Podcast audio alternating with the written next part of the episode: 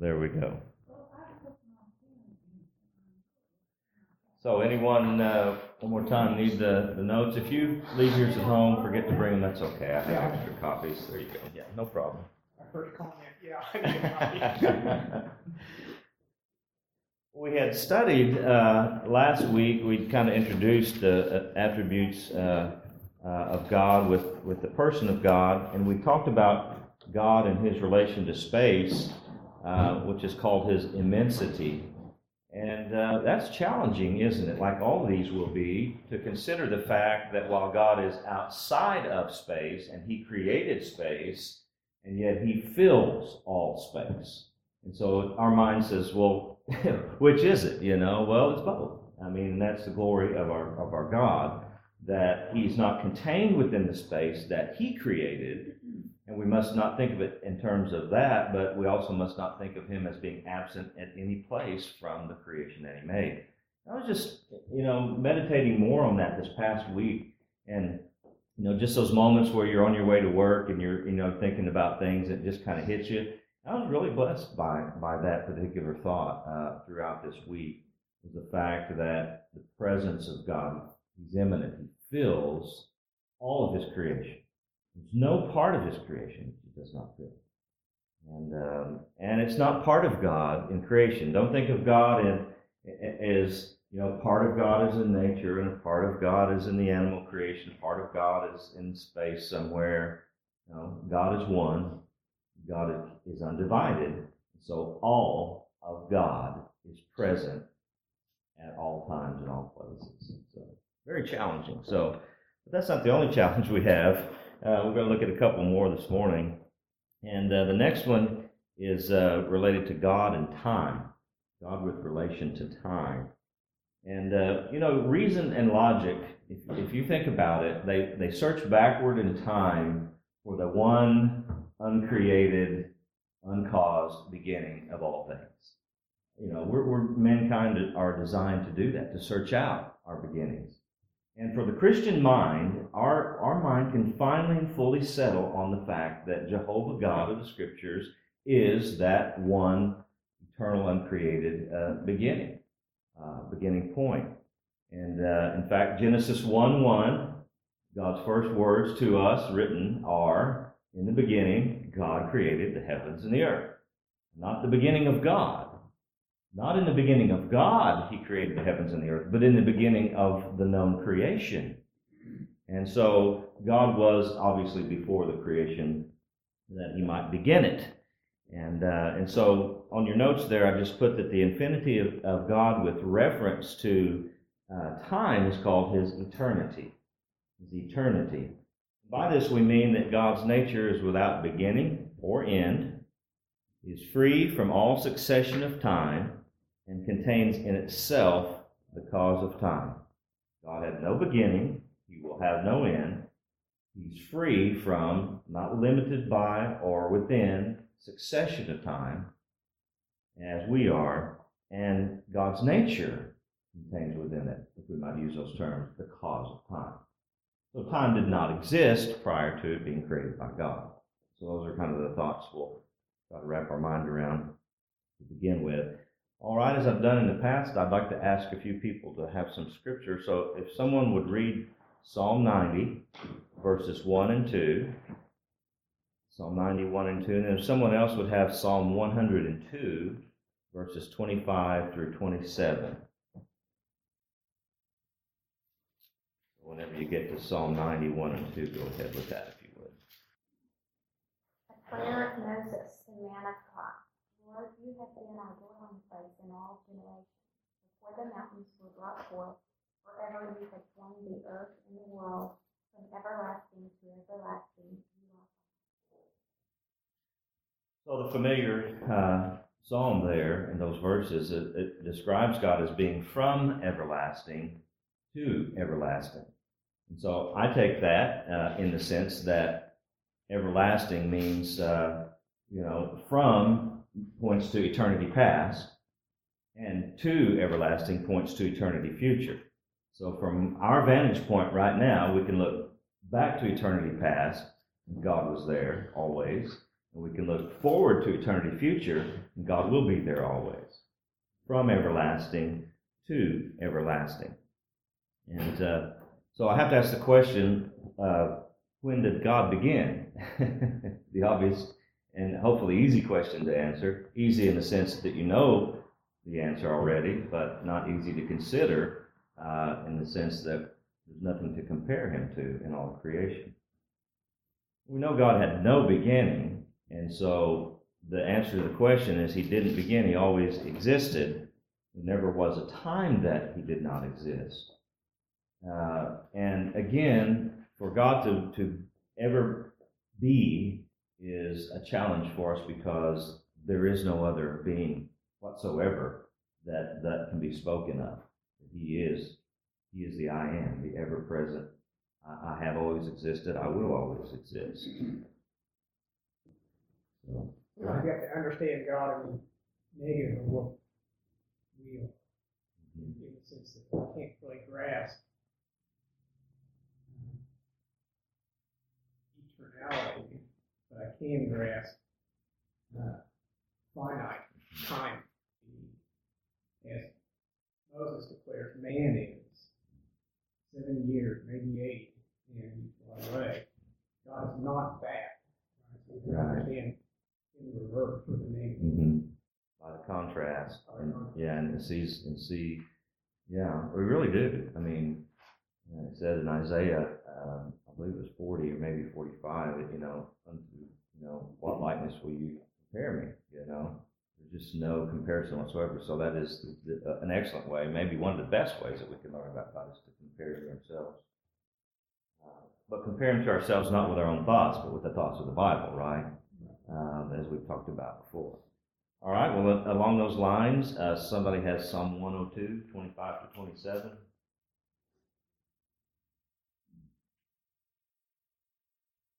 In the beginning, you had the foundations of the earth and the heavens with the work of your hands. They will perish, but you remain. They will all wear out like a garment. Like clothing, you will change them, and they will be discarded. But you remain the same, and your years will never end.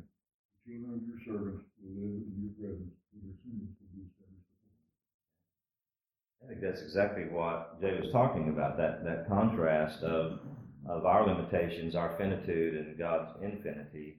You know, everything, including the creation, people and creation, everything has a, a tendency to wear out, as the psalmist says there. It, it tends toward deterioration. Of course, a lot of that is a result of the fall, but God certainly created the universe, if you, and the earth in particular, to have a, a life cycle, right? I mean, it's it's moving, it's changing, it's doing what He intends for it to do to to supply man with blessings and benefits throughout all human history. And so we must we can think of those things as perishing. You know, they don't endure; they wear out like a garment. You know, this this jacket that I have on is is you know I don't know how many years old it is, but it's holding up okay. But if we looked at this jacket 100 years from now, it would look very different. Uh, it's not going to endure. And uh, but God is not subject to the limitations of time. He's not affected by time. He doesn't wear out. He he doesn't mold and shape and modify over time. He's ever the same. And uh, so that's a big challenge for us to, to consider. Uh, he who never changes. All right, further, more. If someone would read Isaiah 44 6, Isaiah 44 6, and then a New Testament uh, comparison to, the, to that is Revelation 1 8 and 17. So the original reference is in Isaiah 44 6, and then a reference to Christ is in Revelation 1 verses 8 and 17.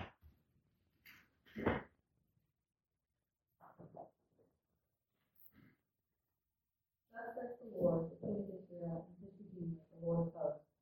I am the first, and I am the last, and there is no God. First and last, there is no God besides me. Okay, now if someone would read Revelation 1 8 and 17.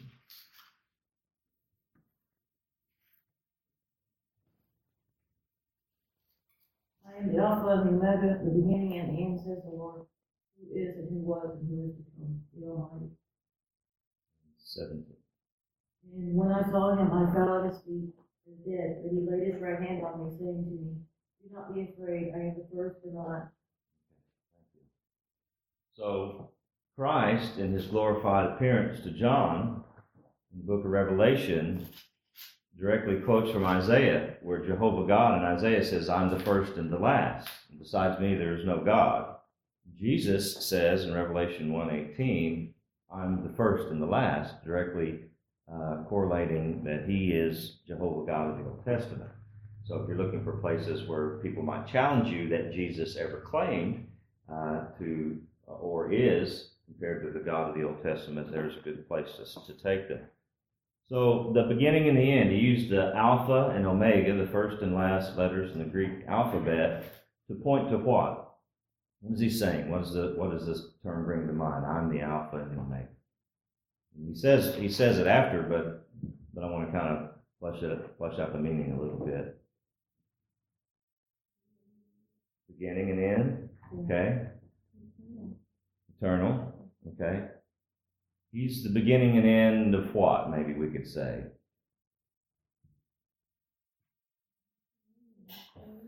yeah. Johnny Scott, he, he's the beginning and end of everything. You know, if you think back to God having always existed in his eternity, he existed alone, one God in three persons, perfectly whole, happy, having no needs whatsoever. He always existed. There was a time he did not exist, if your time can be used in that sense.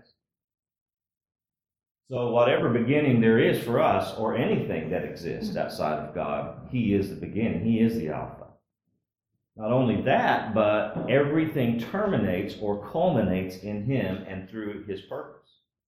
So, the purpose of God in creating everything that has been created is to move along in successive ages of history as He unfolds it for us, and then ultimately culminate in His greatest purpose of all, which is the, the coming of Christ, the return uh, of our Lord for us, the resurrection of the dead, uh, and the enter into the eternities. And obviously, there are purposes of God beyond that, but for us, and we're speaking in terms of the creation that we know now, human history as it exists now, the, the determining uh, the, the terminus point of that is is the the resurrection and all the events that come into that. So he's the omega in that sense. He is the beginning of the beginning. He's the end of the end. But he himself has no beginning and has no end. There's no end to God when the end comes. You know, we have a lot of ends. you know, my my age ended because I entered into a new one. My job ended. My children ended in the sense that they grew up. and no longer children. You know, there's a lot of beginnings and endings. You know, and and that's okay. That's good. With God, there's really no end. There are just points which He has determined that things will be. He's ever present. You have these expressions, alpha, omega, beginning and end, is also intended to include everything in between those. And I think that helps my mind. We're all wired differently. Our circuits in our brain are wired a little bit differently. In my mind, I need to settle. When I begin to contemplate God, I need something to land on, or I just circle, in, you know, and it's not comfortable at all for me. The place is just what you said. That the expression beginning and ending, or alpha and omega, is to indicate everything as far back as I can think, and everything as far forward as I can think, even though it's unknown to us, except what God has revealed in His Word. But we know God has purposes for all eternity forward speaking. He's purposed it as well as He's purposed what has come to pass so far. I can settle my mind in the fact that that's that's all determined in and for uh, through God. So, yeah, I need to land. My mind needs to land, like the airplane is, is flying around. It's going to run out of gas if it doesn't land. All right, so the Lord described himself as uh, Alpha and Omega. And, and in the verse 2, uh, it said there in Revelation that, that he was, or actually begins with is, who is, was, and is to come, which is another way of saying the same thing. Is, present, was, past, is to come, future. And so, um, in every case, God is there. Now, I already mentioned it, but it's something I think it's worth considering because it's uh, it's just intriguing and fascinating when we consider the fact that God does not age. He doesn't celebrate his birthday. Next next month, November, I'll be 52, and um, being 50, I know that's really old, isn't it, Tom? That's what, that's getting up there. I know. I thought I'd hear from the right hand side of the table when I men- when I mentioned it. I'd raise it in the middle. Usually, yeah, that's not old, you're a baby. There's always someone older than you. well, it's kind of starting to feel that way. Let's put it like that. But nevertheless, uh, God doesn't celebrate a birthday. He doesn't mark off time in reference to himself with days and weeks and months and years. He doesn't deal in past and present and future like we do. We think of the past, we think of the present, which is this moment, we think of the future. But God is not in the past and the present and future from his own perspective. He created time for our benefit, but he remembers outside of it. So there, there's no past, present, and future with God. There's no marking of days and weeks, months. Now, you know, we have to take that in a limited sense because in the Word He reveals past events, present, and future. He, he speaks of He who was in eternity past. I, I believe it's an accommodation of language. You know, it has He has to accommodate uh, that to our understanding but we must recognize that he's he's not marking off days on the calendar. You know, does it say in Second Peter that a day with the Lord is as a thousand years, and a thousand years as a day? It's not. I don't believe trying to tell us that that's exactly how he marks off time, but it's telling us that it just what we're learning here that you know don't think of God as marking off a day or a week or a month or a year. You know, with him, he's, who's outside of it, it's ever present. Occasionally I'll hear things on NPR that are, are interesting to me. but they did a study on our perception of time.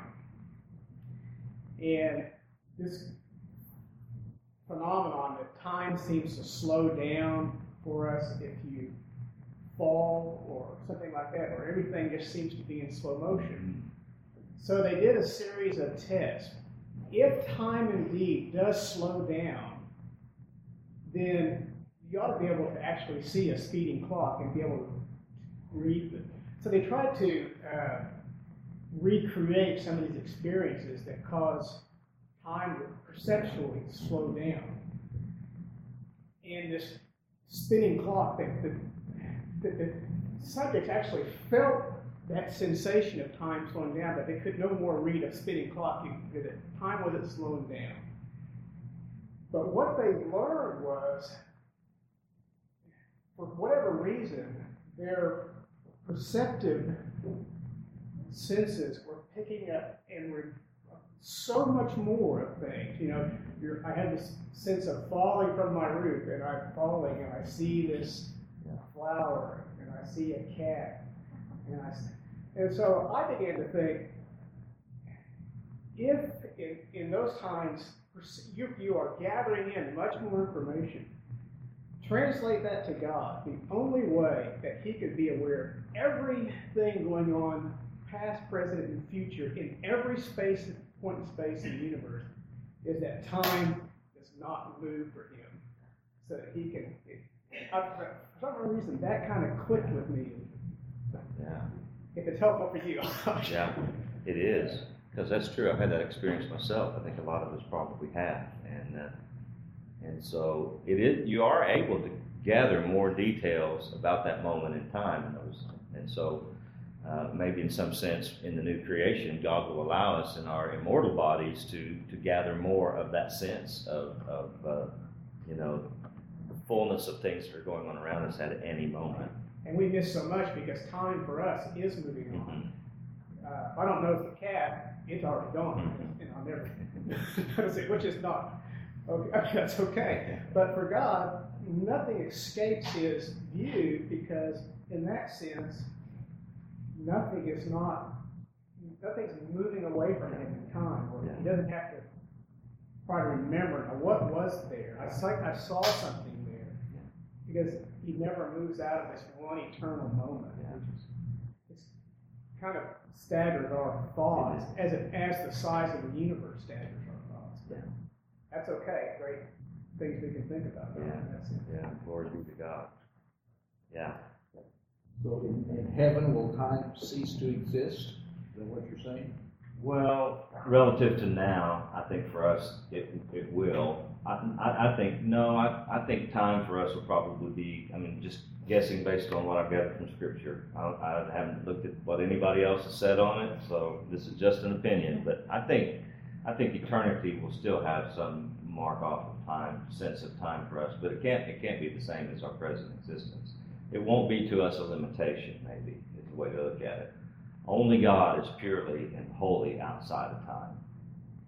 Um, but the deterioration of the present world will not exist any longer. The sin of the present world will not exist. And our, our limitations being mortals will be gone because we'll be immortal. And so, whatever being an immortal means, that's how it will change for us. So, it'll be good, I promise. Because God promised. but I don't really know. Something to think about, though. I think I did hear one preacher somewhere along the way who looked into this thoroughly and felt comfortable in saying, he felt like saying eternity was not a timeless future. It was marked off for us in some way to recognize what has passed and what is ahead. But he defined it kind of like I said, just completely outside of our, what we're accustomed to now. Time to us is not always a friend, you know. Time, time waits for no one, you know. I wish I could stop it. As Jay said, I can't do that. Maybe, maybe we'll be able to, to uh, have a sense that it's not our, it's not our enemy any longer. Good. Well, God being free from succession of time means that there's no division in the way God thinks. And Jay helped us with that, with the illustration that he gave. It's, it's just right there in front of him. It's, it's all, it's all there. And, and so it's amazing to consider somebody who's lived forever and yet doesn't age. God has lived forever, and, but he doesn't age. God is the same yesterday, today, and tomorrow. Ever the same.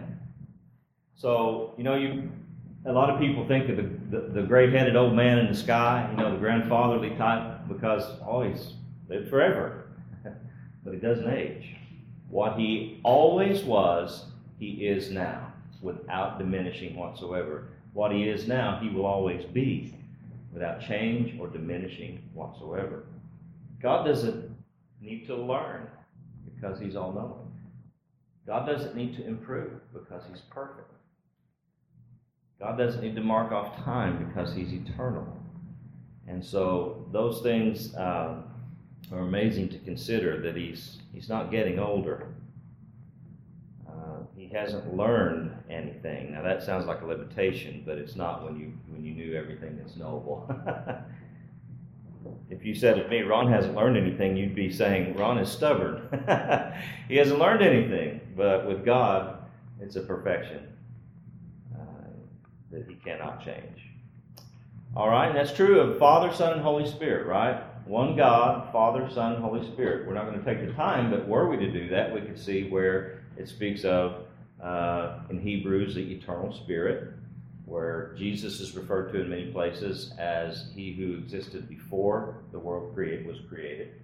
Uh, he speaks in John 17, the high priestly prayer uh, of he asked the Father in that prayer that he would uh, give him, return him to the glory which he had with him before the world was created. And so you have Father and Son in conversation there. You have Spirit. So all all the members of the Trinity are equally uh, being being God, uh, eternal. It's true. What is true of the Spirit is true of the Son. Is true of the Father. So that's an aspect that we haven't brought out now uh, just yet, but uh, but it's true. All right, think about this, as if we're not already thinking about enough. Romans 11:36. It, we see in Romans 11:36 that all things are from Him, and through Him, and to Him. I'm going to just turn it and read it. For from him and through him and to him are all things. To him be the glory forever. Amen. So it's a, kind of the doxology there to, to Paul's uh, thoughts of God and his infinity. So from him and to, and, I mean, and through and to, can you imagine a person? Uh, again, we can refer to God as a person. That's how he has revealed himself, an infinite person. But can you imagine a person that's so great that he's the originator, the sustainer, and the culmination of all things that exist whatsoever? This creation was God's purpose, his idea, if you will. How it has unfolded is God's purpose. Holding it together by him, specifically Christ, it says in Colossians, all things consist, they, they hold together. And everything culminates in him. He's the Alpha and the Omega. So every purpose uh, finds its terminal point in Him. And so, now Job 11, you don't have to turn here. I, have got it written down for, but I, I'm giving you these scriptures so you can just kind of jot them down and maybe look at them later. Job 11, verses 7 to 9 says this about when, when, when God was contemplated. Can you find out the limit of the Almighty? It's higher than the heaven. What can you do? It's deeper than Sheol. What can you know? Its measure is longer than the earth, and broader than the sea. Can you find out the limit of the Almighty? And, and uh, of course, the answer is no. God's not limited, and He's not limited with reference to time. He had no beginning and it will have no end. He's the first cause of all that exists. And were He to erase it all, we're confident He will not because He's revealed it in His Word, right? were he to erase it all, he would still exist as always. Well, how does the eternity of God affect your thoughts of him? Just open up for a little bit of consideration. We already kind of talked about it, but how does it affect the way you think of God and your relationship to him being eternal?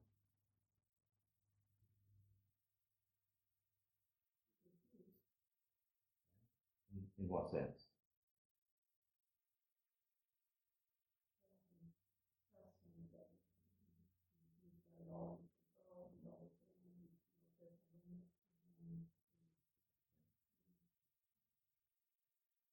Him, trust His Word. Why should we believe His Word? He's eternal. He's the Creator God. He's given us truth. And so that which He said will be. Yeah.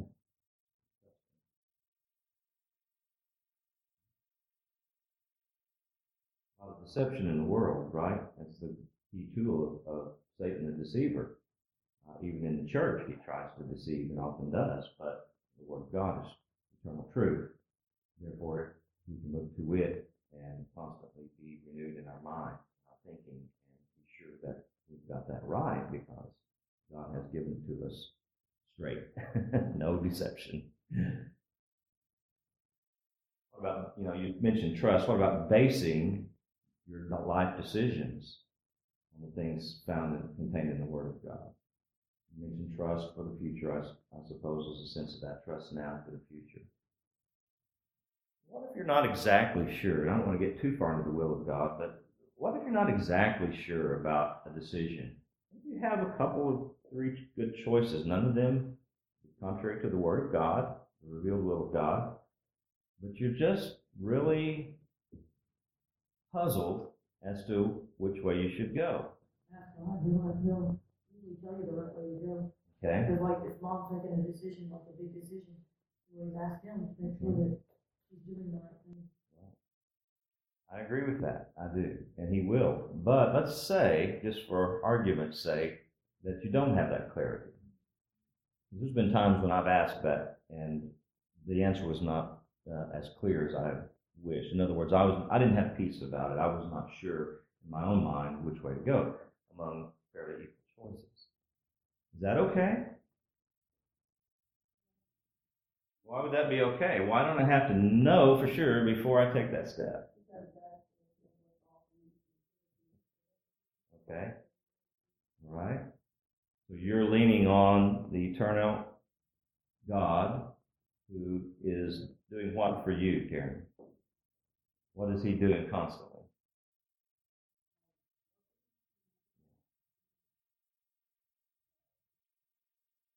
Guiding you, watching over, unfolding by his providence. Yeah. So it's, it's okay then, right? If I get, I don't have to always know ahead of time. What did Abraham know when God told him to get out of Ur, of Chaldees, and you're going to go to a place that I'll tell you? Just start moving. Just obey for now, and I'll unfold the future for you as I see fit. Yeah. Anybody else had? So make a choice. God gives us the opportunity to just choose. Yes. You know, we're not going against what the word says, then we can choose. John MacArthur one time. He has a lot of, uh, obviously, the Church of 10,000 and, and the wide influence he has across the country and across the world. He gets a lot of questions. And one of the questions he gets over and over and over is, How do I know the will of God for my life? And basically, through teaching in Scripture, he says this. This is a summary, not the way he put it from the beginning, but the end, end result was people, people. if you're a child of God and you aren't, you know, doing something that you know is against the will of God. Just live. Just do. Just be. The Spirit of God who is in you is directing and guiding your life. And that is the will of God. You are the will of God is unfolding. And uh, a loving Father can guide and direct and move us as He wills. And that would be no excuse for laziness or no excuse not to think decisions through or anything of that nature. But but it takes the uh, stress, I guess, and the worry out of oh, did I, am I making the right decision? Is this the will of God? And that's what he was likening to. You know, the fear that we might have as humans, fallen humans, that we're going against the will of God with this decision that we're making. Let's not do that. Let's not live like that. I don't believe it. And that's what I meant earlier when I said, give me peace.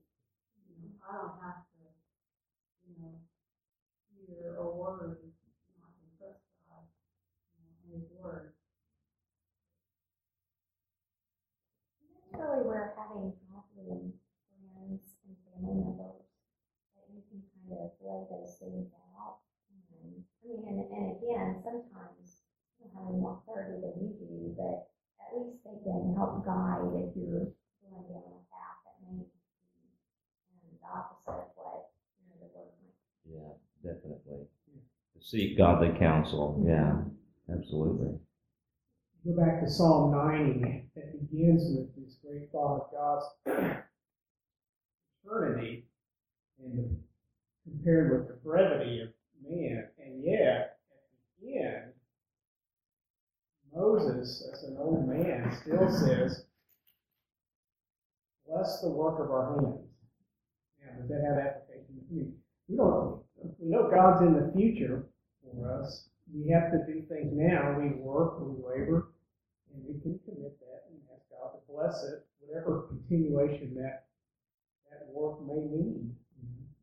Because again, we may be finite, our days are passing away, but the things that we do, the work we do, particularly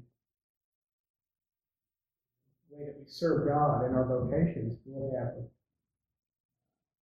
effect beyond our, you know, our own so we can make decisions, we can do work. We have work to do today, you know, you know, that's just ask God to establish the work of our hands, bless us in all these things. Then we may err, or make foolish decisions, or and the goal is not always to make the best decision. I once heard uh, Tom Landry, the old football coach, said, you don't always have to make the best decisions to score a touchdown. the second best decision, executed with enthusiasm, will, do just as well. Yeah. I think that's probably the story of my life. It's the second best with enthusiasm Right. because God is patient and kind and gracious. Yeah. Exactly right. And that, again, takes that pressure off of us to be exact in knowing ahead of time everything. It's just, it's not possible for us to live knowing our future, nor should we. But, but as Jay said, asking God to, to bless the work of our hands And when we make those decisions that we obviously don't come out the way we wish or end up being a bad decision, there is grace and the mercy and the forgiveness of God if necessary. And He's a kind and gentle Father with us to, to direct us back to the, to the right path. Yeah, Kurt? Yeah, Ron, you, you have to, you know, the whole intention, you know, is God's sovereignty. We don't do anything apart from His will. Uh, Balance those things out. Yeah. And great insight on how to do that. It's there. It is there. I think acknowledging it as you have is is the key for us. It's it's not we're not uh, the, the king of our own destiny, you know, but not trying to discover the secret will of God. You know, Deuteronomy says that the secret things belong to the Lord our God, uh, but those things which are revealed belong to us and our children that we may abide by them. So, acknowledging God's sovereignty is ever the ultimate purpose and, and cause and reality. While we can't discover that, though, we can rest in that fact, and then we can go ahead with our lives. And you know, as someone mentioned earlier, you know that God works all things.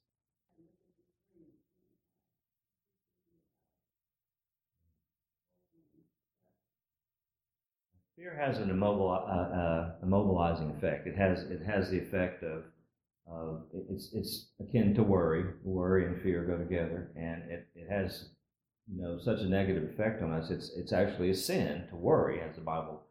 Uh, fear, not necessarily a sin, but fear that leads to that worry and that you know uh, crippling effect is is is a sin. So we do have to to counter that in our thinking with, with trusting in God's eternity and His sovereignty and not fearing not only the future itself in general, but not fearing the decisions that we make uh, personally and collectively.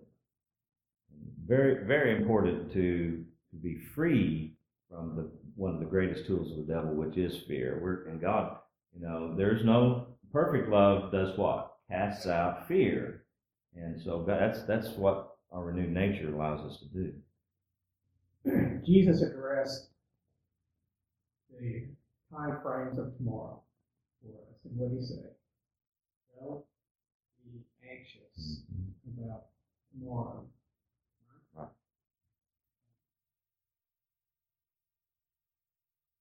Because you, you cannot, there's nothing you can do about tomorrow. I mean, there are things you can do, decisions you make today, but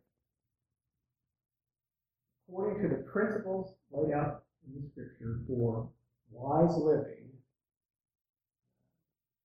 godly living, you, you, can't go to the Bible and say, Am I supposed to marry Jane or Joe? Do I buy my, this house? Do I not? Do I leave this job? Do I? There, those answers are not in the Bible. All you have are principles for skillful living. All the pages of the Bible, the Proverbs, you know, those types of things uh, and for holy living. And you just have to make the wise decisions based on principle and not be anxious about tomorrow. Because all those tomorrows are, in a sense, in God's hand. And all you know is that His promises will not fail tomorrow. He will be there with you today and tomorrow. So you have to make those kind of decisions uh, in time, because we're in time, Right. but they're not going to change the future in the sense that it's, it's God's again not in the in the present saying, "Well, now I'm not sure how this is going to Yeah. work out." But I could probably figure out a plan B if he if J chooses X, right? Right. That's totally. I mean, that's open theism, which is a corrupt doctrine. Right? Is a is a corruption of this doctrine of the uh, eternality. That's. That's easier said than I'm not saying it's not. It is. I'm not saying it's not easy. But live that out. As Right. someone said, it's simple, but it's not easy. Right. That's true. And that's the challenge, you know, uh, exactly the challenge is, is it, it's true and we recognize that the, that is true and that's how we should think. But then when life comes up and against you and you're in the thick of it, to remind ourselves of those things and to exercise that and to turn it over to God who's, who's got it in it anyway. But, you know, in our thinking, we have to relieve that stress and tension from our lives, and uh, is is the challenge. You don't want to have tomorrow.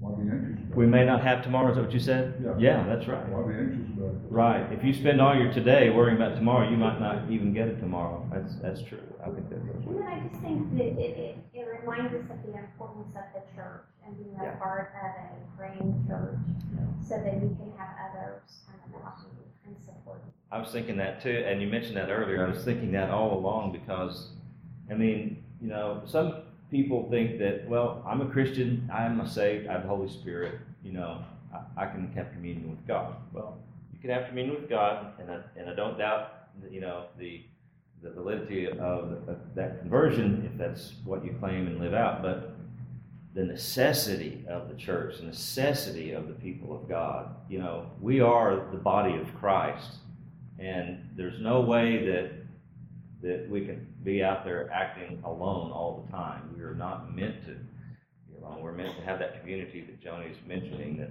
you know, I mean, isn't it great to go to your brothers and sisters and tell them what burdening your heart, what what you're asking God for, and they can join you and and be praying. And we know here's people that have been through this before. You know, I know you went through something like this. Can you can you share some godly advice with me? I mean, that is what we. I must have that, and whether we recognize it or not, we all must have that. So. Um, there's a couple of people that come to my mind right now that are, I'm convinced they're believers, but they've been out of church for a long time. And the reasons they give are valid. I mean, they've been hurt, okay? People are people, and people do stupid stuff sometimes, all of us. But the fact that they were hurt and had a bad experience should not trump the fact that we're commanded in Scripture to, to be uh, part of the body. How can you have communion with the saints if you're not with the saints? Well, all those things are good applications, are they not, of the eternality of God? There's a lot more you can think about, but my, my point in bringing these particular attributes out is just to do that, just to kind of, you know, remind ourselves of the greatness of God, consider some of those things, consider some of the practical outcomes, and, and just, you know, hopefully encourage you for further, further study. Well, all right. Praise God, from whom all blessings flow. Well, let's go to Him and, and uh, thank Him. Father, we, we thank you for this time that you privileged us to come together uh, as your people and to just consider who you are and your greatness, your infinity. Um, we know we don't spend near enough time in our busy lives considering these things, and forgive us for that. And guide us through this study and through others um, that we will do in the future to always be uh, cognizant of your greatness, of your power, of your eternity, that we might, as your people, praise you who are worthy, that we might set our affection upon you who are higher than the heavens, and it has been pleased to be present with every one of us at every moment. You never leave us, never forsake us. For that, we're eternally grateful. As we enter the second hour, Lord, let our minds be captured with your holiness, with your love for us that you demonstrated through Jesus Christ. And may we, as your people, respond appropriately in both praise of our lips, the meditations of our heart, and the way that we live our lives. Grant us power and grace to be effective witnesses because our lives speak more than our words. Thank you for this church. Thank you for its leadership.